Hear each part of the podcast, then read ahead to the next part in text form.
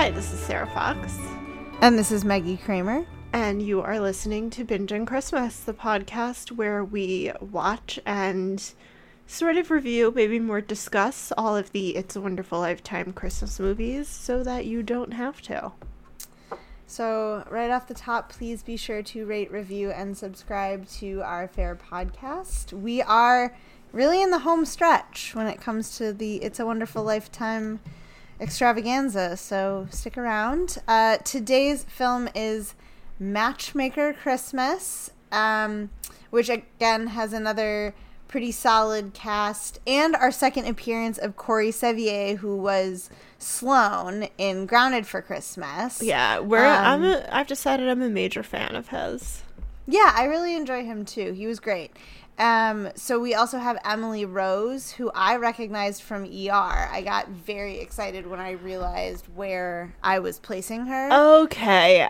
That I was like, why do I know that name? Yeah, she was in like the last two seasons of ER. She um she was on Brothers and Sisters. Uh, she is definitely someone who is recognizable by face, but I don't think people will know her name specifically. Um, there so was also life- that movie, The Exorcism of Emily Rose, starring Dexter's ex-wife slash sister. Oh my god, I forgot that movie existed. Um, all right, so Lifetime describes this movie as such. As the Christmas party for a book publishing company approaches, editor Maggie volunteers to help her boss Amanda find a date. Matchmaking is a bit of a hobby for Maggie, but she is thrown off her game when Jackson, her old boyfriend from her college years, shows up at her work as a newly signed successful author. Maggie would love to deny she feels anything for him still, but Jackson isn't making it easy. She'll have to face her decisions of the past along with Amanda eyeing Jackson to bring together the perfect matches at Christmas. It's extensive. I mean, fairly accurate, but like leads leaves off some significant things. Like he's not just her ex college boyfriend; he's her ex like fiance. Fiance, yeah. So so much so that she still has the ring he gave her. Like boyfriend is is very. um I also light. thought was that was kind of a dick move that she still had the ring. Like, aren't you supposed to give back the ring if you don't get married? Like, if you just break yeah. an engagement. I had the same note. Um, so we start off the movie with a, like an engagement party toast. And i started writing notes about the like awkward guy giving the toast. But then we learn that the story is not about him. It's about maggie who brought this couple together and are toasting her at their engagement party. And i got confused because for a second i thought she did this for like a living. Like i thought she was like a professional matchmaker. Yeah that's but, what i thought too and then I was yeah. very confused about what her office was. Yeah. I was I think that that was purposeful, so it did its job, but we learned that she, this is a hobby and she's actually an editor at a publishing company.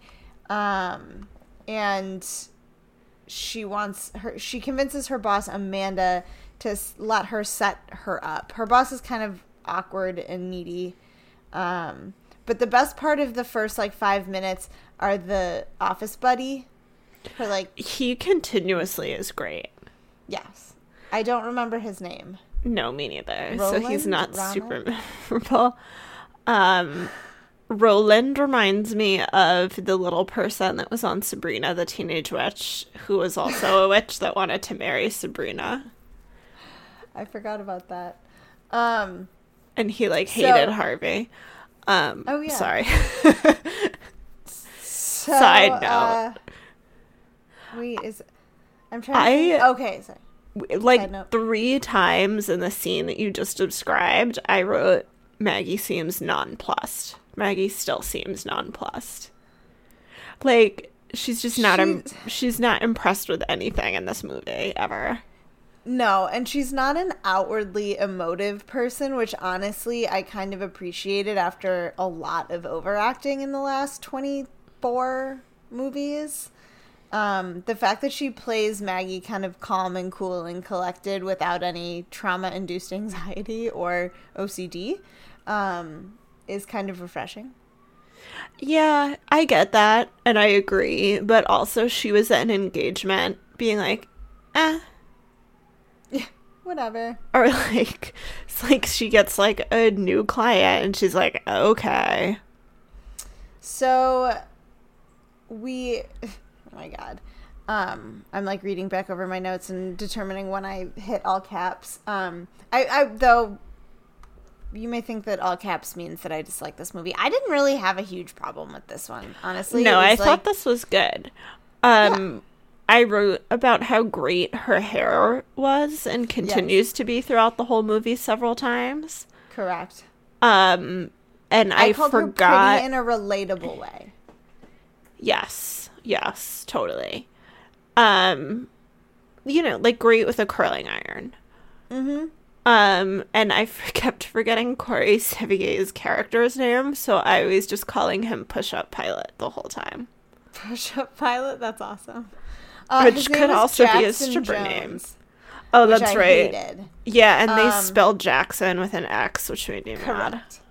Um, this is when I realized, I like what I wrote in my notes was I like this setup. It's definitely contrived, but it's funny. So we find out that he, um, Jackson Jones, is a famous mystery and like thriller author, and their little publishing company signs him and she's assigned as his editor and there's a scene where we know that she broke off an engagement with this guy um, but we don't and we know that this is the guy but she's not letting her boss know so there's this very funny little moment of like they're introducing themselves um, it's cute and it's kind of awkward And I like that she like kind of won't look at him, and she's like, "Hello, Mr. Jones." yes Uh, so they go and have a meeting, and he wants to dabble in new genres. Um, he feels he's earned the right to write what he wants, which I respect. He was able to say that in a take that was well enough to put. That was good enough because it's really hard to say. Um, so she talks about like wanting to keep it professional, and so, and we learn that they were engaged in college, and she got some sort of like scholarship to Oxford, and he got upset about her wanting to leave. And so they broke up. Apparently, there was also some sort of age difference, though that was never fully. I don't think they meant they kept saying the age thing, and I don't think they meant that there was an age difference. I think they meant that they were just so young because that comes up a lot later in the movie. Okay, I think you might be right, and that would make more sense because it, I kind of thought when they kept saying the age thing, I did think difference, but that would make more sense as to why like he would get upset about her wanting to go to Oxford. Yeah, and why her family was super not cool with him. Yeah. So I they you know, they're like, okay, the past is in the past. We'll move forward. Um, I wrote at this point, he seems kind of genuine in this interaction. I don't hate him. No, what I did hate, did you notice his business card? it has the like big feathery pen and it yeah, it has like a wispy quill on it, Yeah. and it's like author. And I'm like, I that. No, I, do novelists have business cards? uh I don't think so. My get like and if he did really have a business card, it would also like have his Twitter handle on it because he'd be if he was like a mystery thriller writer. Yeah. I mean, I think we're like supposed to believe he's in like the Like echelon of a of a maybe not necessarily like a Stephen King, but No, that's who came to my mind too. I think he's more like who's the one that writes the thrillers about like the lawyers? John Grisham. Yes. I was Okay. thinking he was a Grisham. That's a good I think that's a solid comparison. You know, like Um, not super famous, you wouldn't recognize him on the street, but like you note the appearance of his name at the airport. Correct. Or like if he like he probably gives a you know an interview twice a year to like Inc magazine where you're Yeah. like why is he in this weird magazine? Okay. Or like maybe if he's cool he does like GQ instead. Um so she pulls out the box of relationship stuff which is where we find she's kept the ring. Um I wrote I that wrote that- super shitty. I wrote that super bold. Um, so she finds 11 men for her boss Amanda to choose from. Um, Yeah, and she creates like a creepy fold. Like, remember the binders full of women controversy? yes, This is a binder full of men. it is. It's like a folio. It's like a leather And folio that she, she's I'm- created like a dossier of men. Do they go to the same gym or is that in their office? I think it's supposed to be in their office, but my favorite is this is later on after she goes on one of the dates and they're supposed to be on like elliptical machines and they're full on not moving. They're like fully stationary and not sweating at all yet. Oh no, they're never out. moving at the gym. At one point, they're just like sitting on the floor. Yes, it was. Those were. It was. It was as if the writer said to himself, "Where do ladies talk? Where do ladies talk?" And he was like, "You know where they talk? Ladies talk at the gym. I should set some of these scenes in the gym. They'd be gym buddies." Also, Like- she had like not just like ponytails, she had like gym updos. I I'm pretty sure this was written by a dude, which Hold is on. fine. I have the. IMDb app I can see. If So I can get she- away. It was directed by a dude, but written by a woman. Okay, so maybe that was his feedback. I don't know. He's like, addition. bitches talk at the gym. Exactly. Ladies like to talk at the gym.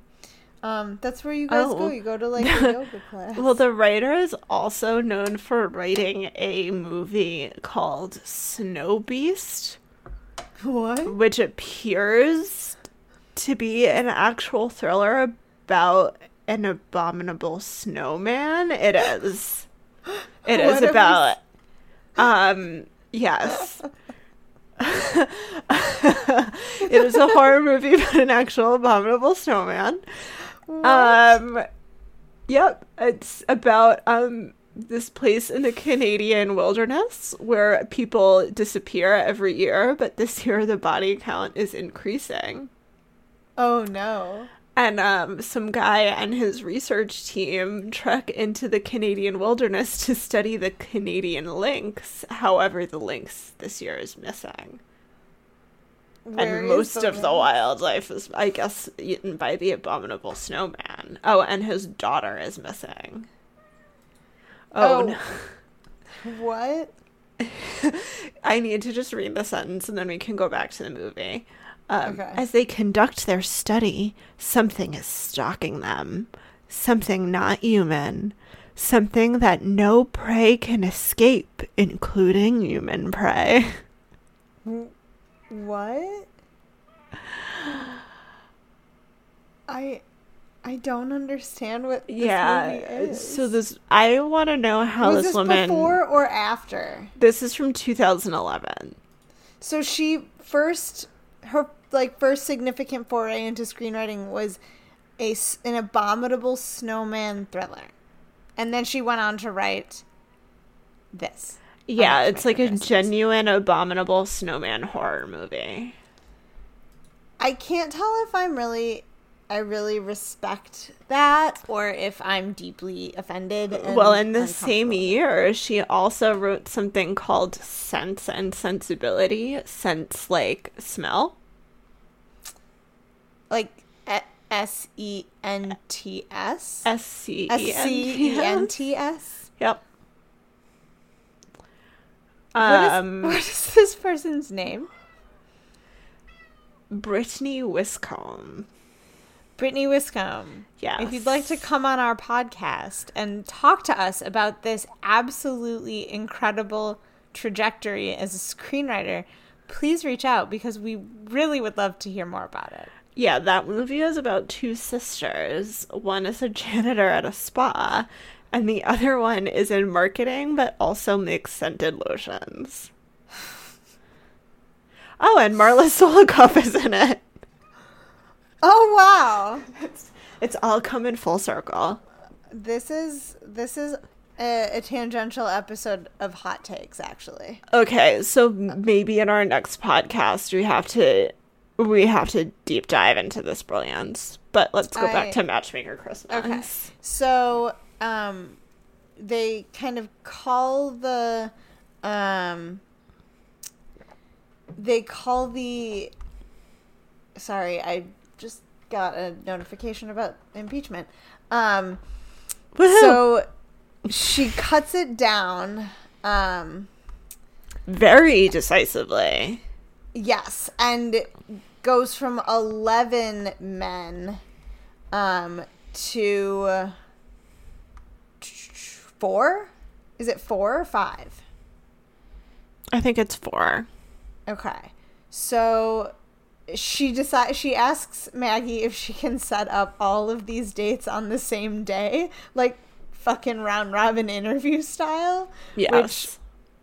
Uh, and then so then we get our montage, which is always, which is good. Um, this montage was specifically funny because it starts with a man who is like six foot eleven compared to her boss's like five foot two frame. and Wait, you're real funny. skipping the part where we find out Jackson. So she has a she's talking to Marvin that owns the cafe about going on a date with Amanda. Uh-huh. And then she's having a meeting with Jackson there. oh, you're right. I did skip that scene Um, where he meets her sister, or not meets, but like yeah. Yeah, and she's a real bitch to him, which is amazing. Oh, she's cold. Yeah. Um and then there's sort of the revolving door dates where there's the guy that's way too tall and the guy that was like creepily into sci-fi really Sci-fi? entertained me too. It was it was pretty funny. That was good. And she's like just sitting there waiting outside by the window. Oh yeah, she's like sitting on a bench, and he like it. She, it. I like the whole montage.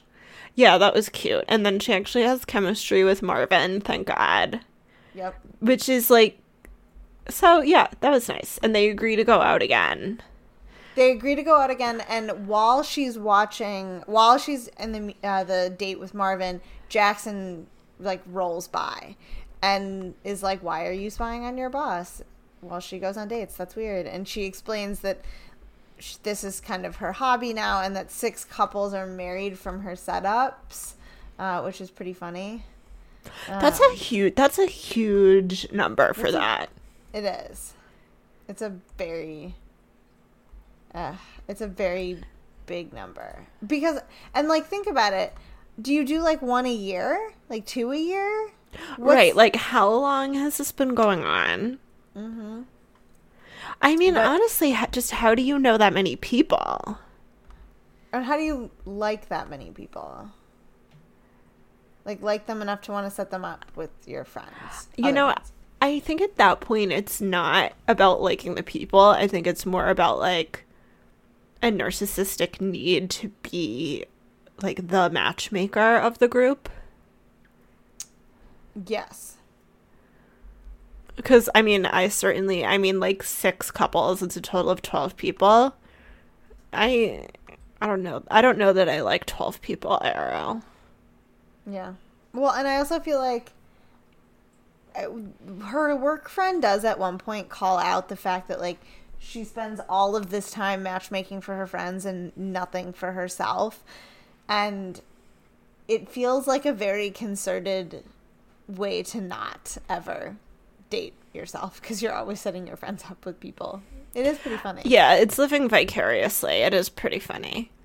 So we this is the point um oh and so okay this is also when we find out that they agree to go on a second date and one of the choices about so she's like he said we could go to an Italian restaurant a like she calls the second restaurant boutique Chinese which I know I was like what does that even mean um it did make me want sesame chicken though um and then, or the third was he can cook for her at the restaurant. And Maggie's like, oh, that's really cute. You should do that. Cooking, like, that's a nice, intimate thing to do. Um, so they, um, this is the point in the story where I wrote, okay, there are two clear plot lines here. Both stand steadily on their own. I'm not angry at this one.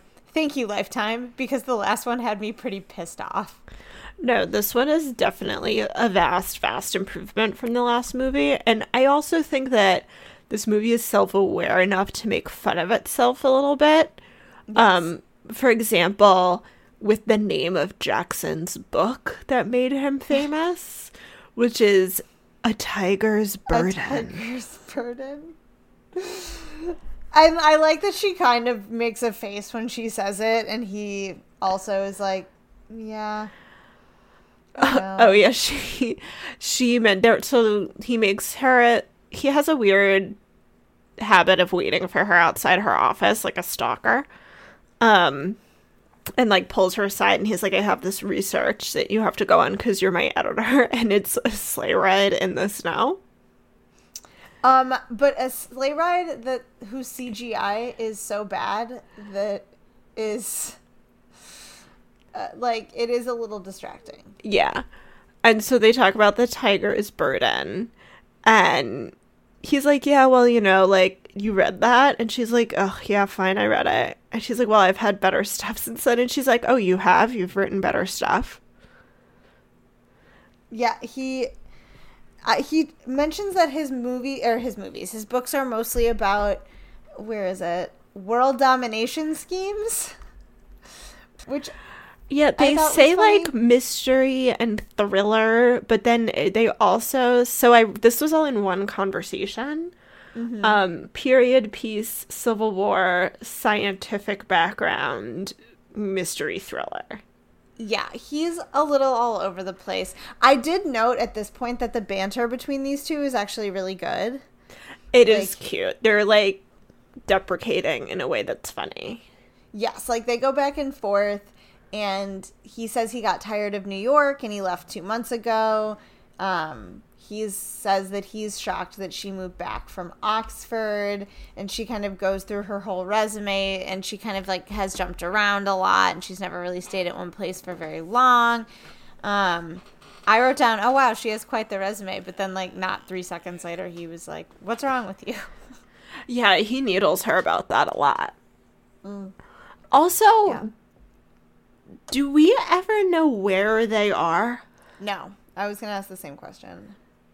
Obviously, somewhere. And hey, we have no Winter Storm Megan. Right. So there's no Megan, and we like we don't actually have a location. It's like home. That yes, they do refer to it as home quite often. Uh, so, um, he makes. So then we get the another scene with Je- uh, Amanda, the boss, and Marvin, the cafe owner, and I thought it was really cute that he made um, like soup and sandwiches. Like he kept it really simple. Yeah, that date was adorable. And then she still kind of shuts him down and says, "Well, I only see him as a friend." So that was sad. I and you kind of get like there's a scene where you see the awkward accountant guy like clearly be interested in her and like Maggie's friend picks up on it and tries to point it out. So like they hint that like something is going to happen there. But that yeah. that kind of makes the whole Marvin scene like now we're yeah now it's just pointless and we're sad for Marvin like they could have Yeah. left the whole matchmaking thing at like the Just- date yeah. montage It also was really funny when sh- her friend is picking up on the like flirtiness or like um Chester the accountant being kind of into the boss. Um Maggie he's like, "What about Chester?" And Maggie's like, "Oh, he's an accountant." And he goes, "What? Accountants are incapable of love?" And I died. I thought that was fantastic. he is he's really really great and I want to see him in more stuff Uh yes. He is Um, the Judy Greer of this movie and I hope that one day he will become the star she has become Oh, I love it. I agree. So we flash to them going to Jackson and Maggie going ice skating. Um, and she can't skate at all, which is really funny. There's also like I don't I don't know if it's just like a small town rink, but they like desperately need to Zamboni. It's it was the same with you light up my christmas. It drove me up the wall. Like groom the ice man. Yeah, like she's like probably having a hard time skating because she's basically skating through mounds of snow. okay so we have this is another hot take. Um so we get an almost kiss and Yeah, he basically admits that like he came back because he found out not came back, but like is now being represented by this firm because he found out she works there. Right. You and so we kind of get the setup for you know what we know is coming. But it is it, they they earn it and they build this up very well. Um so she is decorating cookies with her sister and she talks about kind of the fact that she has some regrets and she she never, you know, she wished that the timing was different. Um and then Jax, so we flash to her in her house making gingerbread houses as decorations for the Christmas party for the company. And we get our like mini ghost scene because we have to have one. I did write how does he know where she lives? That's sounds- never established. Yeah, he's, it sounds vaguely as if he's been stalking her for a bit, but whatever. Yeah. Um, and then I wrote touching and cooking really gets people going in lifetime movies.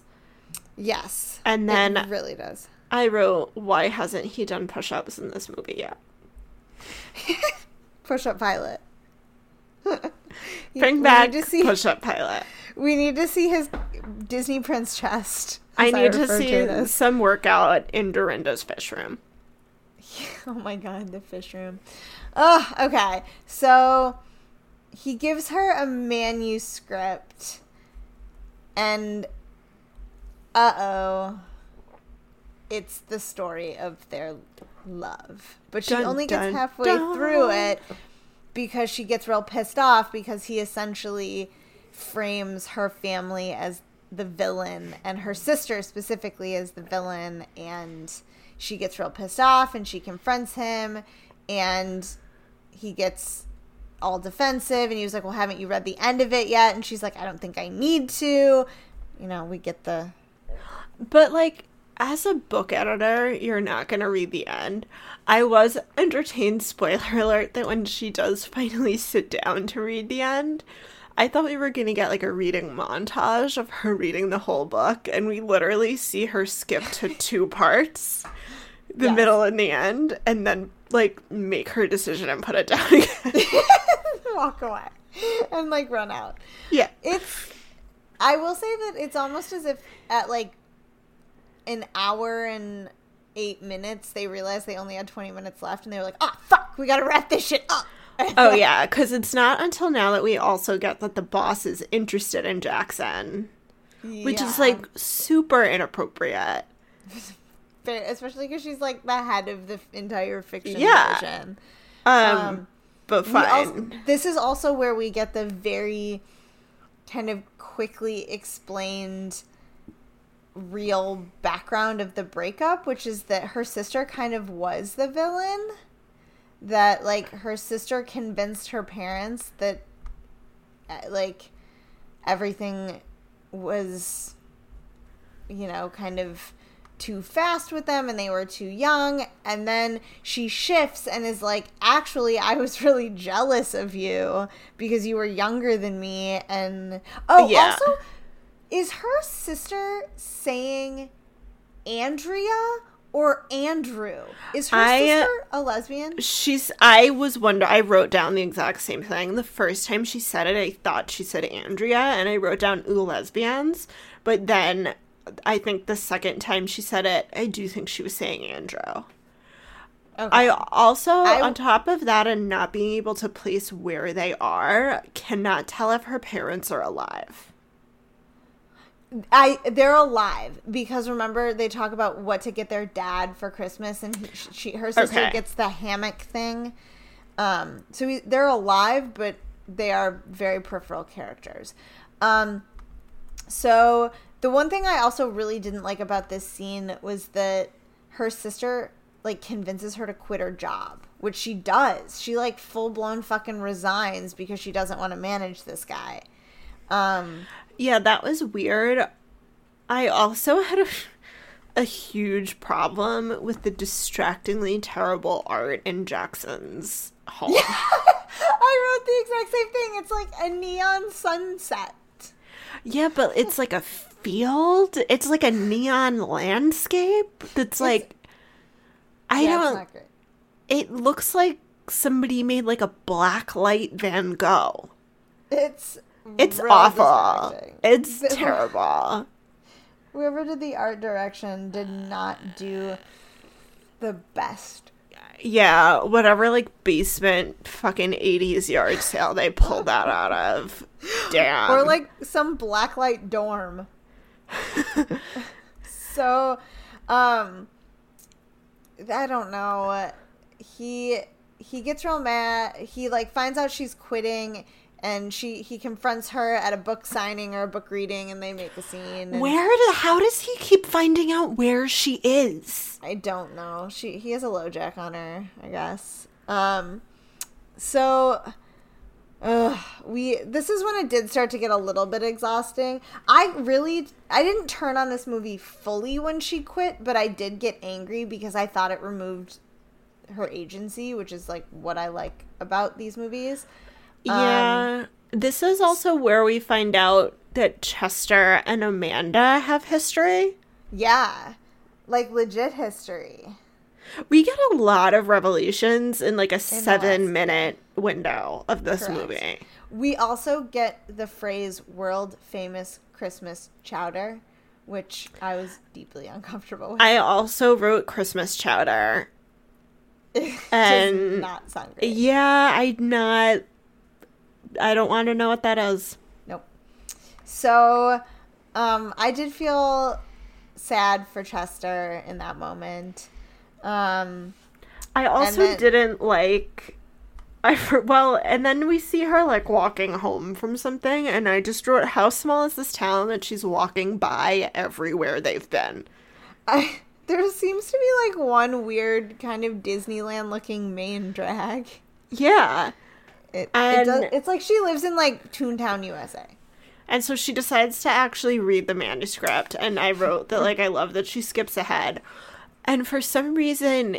Instead of making the voiceover in her voice Ugh, as oh, she's reading it, it's in his and that made it super creepy Yeah, I didn't like that either. And I also, I just think the voiceover thing in those situations don't really work because we all know, like, it would have been better if there was some, like, moving music because we know she's reading that, like, he still loves her and blah, blah, blah. Like, the specifics only come back later because of the cliche quote and, or cliche line. of, Yeah. like, it didn't need you- to be said and it especially didn't need to be said as his voice in her head after he's like low-key been stalking her this whole time Oh shit! I got so I got the timeline mixed up a little bit. So when she's decorating cookies, they're talking about just how the time like she has some regrets. Now, after the manuscript, we find out that the sister sabotaged the relationship because she was jealous and being selfish.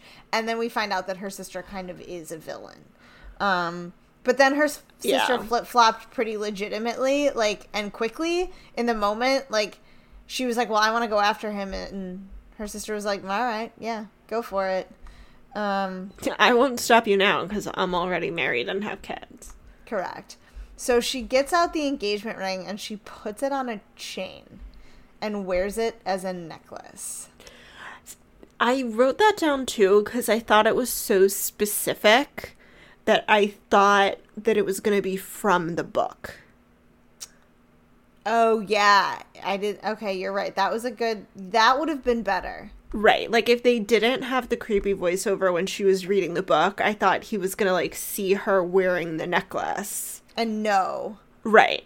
Yeah, that would have been way better and way less heavy handed because in this instance, so Jackson is originally going to the holiday party with Amanda, the boss, as like a, I don't know, contrived nonsense thing.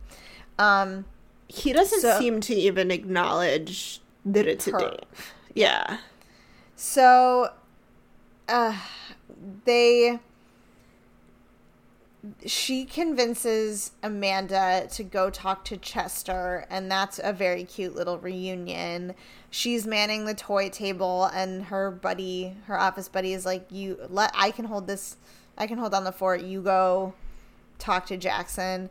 And so she confronts him and says, "Oh, you know, I never stopped loving you." And then she refers to him as a half decent author, which I thought was really funny. Yeah, that was pretty great. And they kind of like react like reenact the last scene from his book, which is like A ugh. little much. yeah, Yeah. they've really beaten us with that. But They fine. teetered on the edge of too much for the last, I would say, 35 minutes of the movie. And in the last two, they go into it because not only do we get the reenactment of the scene of the book, we get the flash forward of one year later where the book is published and she's like on the book tour with him with the engagement ring on. Oh yeah, and they like are taking makeout breaks at like Barnes and Noble while people are waiting for him to sign his book. Yeah, that's where it went from like somewhat grounded in reality to like full blown nonsense. It, Well, it only happened in the also- last five minutes. Also nonsense because it's a man uh, in his 30s releasing a Christmas book and there's like Comic Con in line. nerds waiting for like I loved your book so much because I love your other books. Like no. It was one of the like one of the audience members is like, I kept waiting for like the war or the like mystery to start, but it didn't. It was just like a sweet story, which is just it's, Yeah, and that guy looked like he could have been a nerdy side character on The Big Bang Theory. yeah it was i it, i think it really it held on to me for about an hour and you know 21 minutes 19 minutes and then it went away and it was But overall not bad. no, honestly, like again, this is another one where if you have like a big family that needs something to watch where like no one there's nothing controversial in any way shape or form and you don't have to discuss what's going on in the world, like this is a great one to do it. And They're Corey. Sevier is very good at like the chaste TV movie kiss with like a little fire behind it. Yeah. It's very it's I genuinely like kind of chuckled at this a few times and it wasn't one where I like started checking how much longer at 17 minutes in. I think I checked after like the first commercial. Because, yeah, yes, I like her, and. I liked her because she wasn't like shrill or type A or like No, she was anything really. Yeah, she didn't have any like lifetime trope strong personality trait. If anything, she just like didn't seem thrilled. No, she was very movie. nonplussed the whole movie. Yeah. She played it kind of kind of low.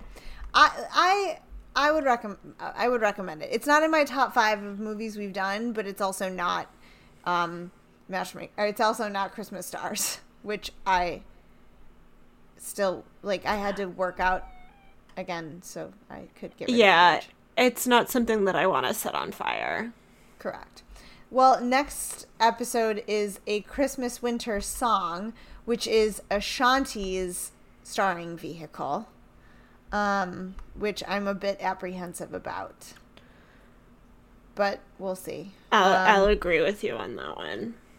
So be sure to rate, review, and subscribe to us. Um, we are, like I said, in the kind of home stretch, and Christmas is almost here. It's a week from. We're recording this on Wednesday, the eighteenth. It's Christmas is coming in a week. Yay! Yay!